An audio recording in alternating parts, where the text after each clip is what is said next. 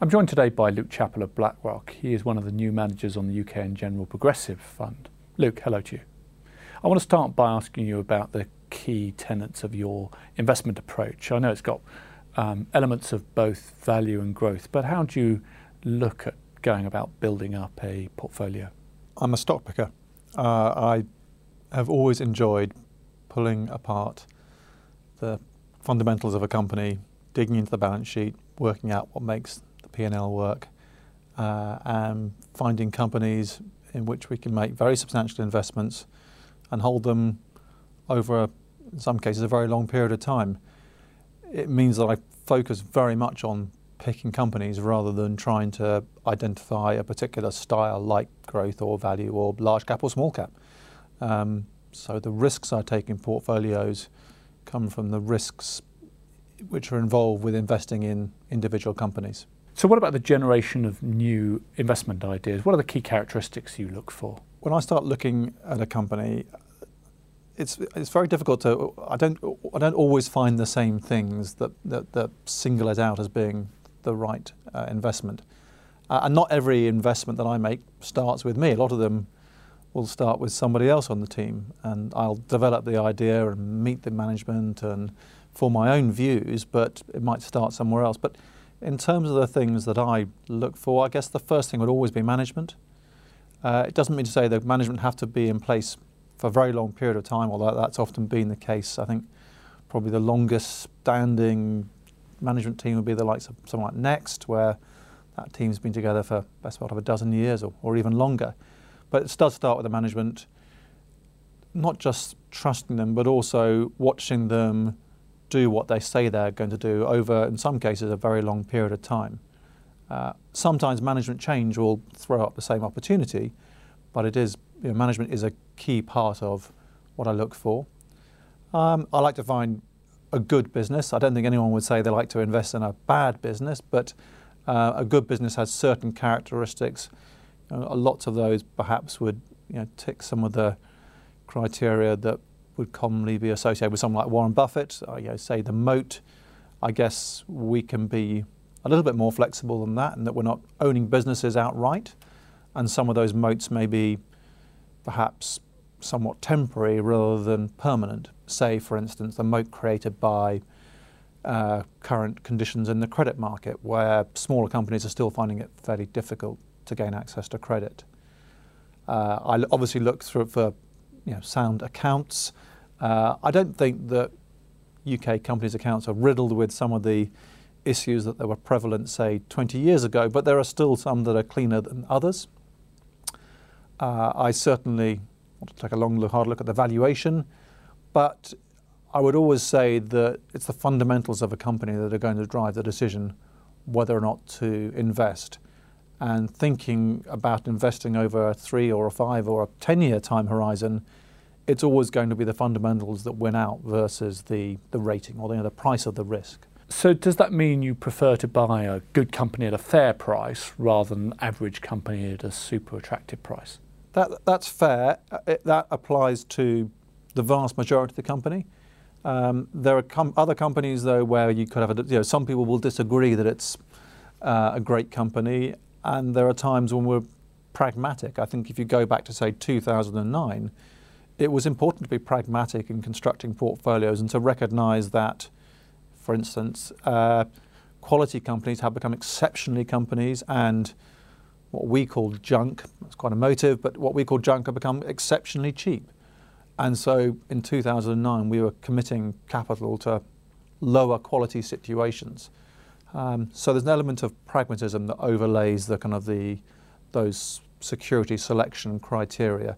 And the largest part of the, that, that drives that pragmatism would be valuation. Luke, you talked earlier about the involvement from your team. BlackRock's clearly a very big organisation. How do you ensure that you utilise all that information and, and turn it into intelligent and insights? I think we could always do more at BlackRock in terms of distilling the information that we get. I mean, if you think about the number of equity teams we have around the globe, um, the networks that we have today are you know, some are formal, some are informal. Um, they're people I know from spending time in overseas offices, um, most recently in Hong Kong. Um, And there are formal networks that we develop through the daily global meeting or the weekly team leaders call.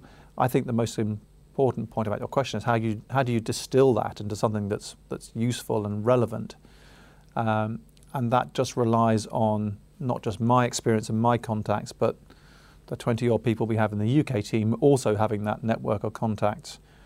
And then I suppose a culture that is that sets sharing information um, that, that, values that very highly.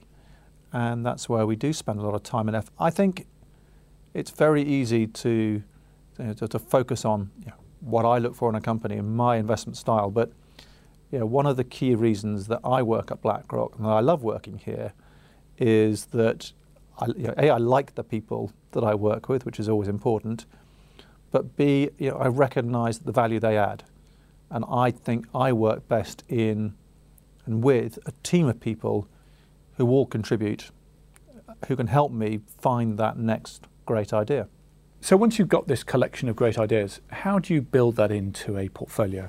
The next stage in portfolio construction, I you know taking a good investment idea and getting into the portfolio is, I think, one of the hardest areas to learn as a fund manager because we can teach analysts disciplines around stock selection, but building portfolios is something else altogether. And I think when I started running focused portfolios, I found that whole process quite quite liberating.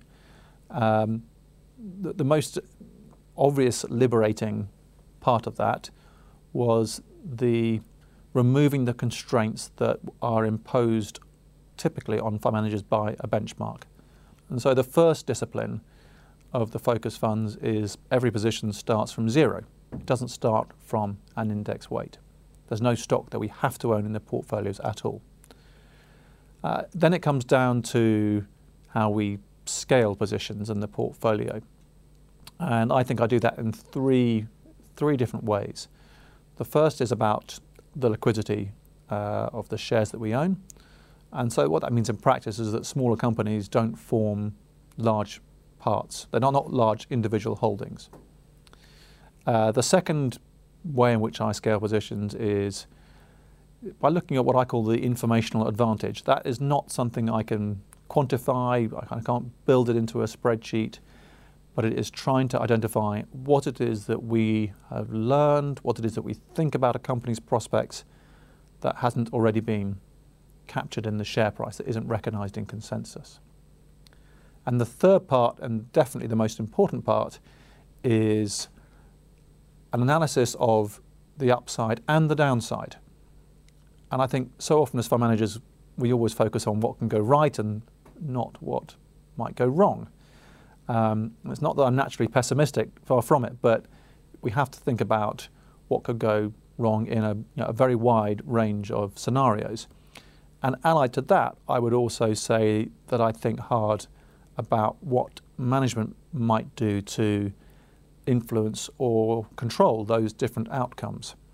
Um, so at the extreme, there are business models like an airline where there are lots and lots of external events that have a material impact on that business where management's ability to control that is very limited. And there are others, um, I might you know, say BAT, I would say Next as well, where over time the management team has shown that they can exert significant control over lots of elements of the business to deliver outcomes that are really just great for shareholders. So, what does that mean in terms of the number of holdings you've got in the portfolio? So, over the last 10 years that we've been running focus funds, the number of holdings has ranged from 17 to 24. So, it's highly concentrated, but it's about focusing on our strongest, our best, our highest conviction ideas. So, let's go on to talk about one of the shares in the portfolio. I know Next has been a long standing holding. What attracts you to that company? Lots of different elements. So let me start with you know, the sector in which it operates is highly competitive. Uh, UK clothing retail has got uh, many, many, players ranging from the incredibly well established like the, you know, the M&S or the Next to the new entrants, um, the likes of you know, the online players. Um, and indeed, you know, even you know, the supermarkets obviously themselves have got um, strong clothing ranges. So you can't say that UK clothing retail is a necessarily kind of a wonderful market in which to operate. But what Next does have um, is a very, very strong, well tried and tested business model, uh, which means although it doesn't buy its clothes any, uh, any better than its competitors, its gross margin is very similar to theirs. It does operate the business a lot more efficiently, and it's done so consistently for many years, and so it earns premium margins versus its competition. It also, partly by luck, partly by design and skill, has a very strong online presence. I say luck because it came out of a, a business that was originally and still is indeed quite a thick book, the next directory, that lands on people's doorsteps. But that's evolved into a, an online business which does give it an edge over its pure high street competitors. Um, so, a business model that is well built to cope with that shift from the high street to online, a management team who run it very efficiently, so it generates really very healthy amounts of cash. Um, allied that to the extraordinary financial discipline that's been evident for the last dozen or more years, and what you have is something that is really compelling for a shareholder.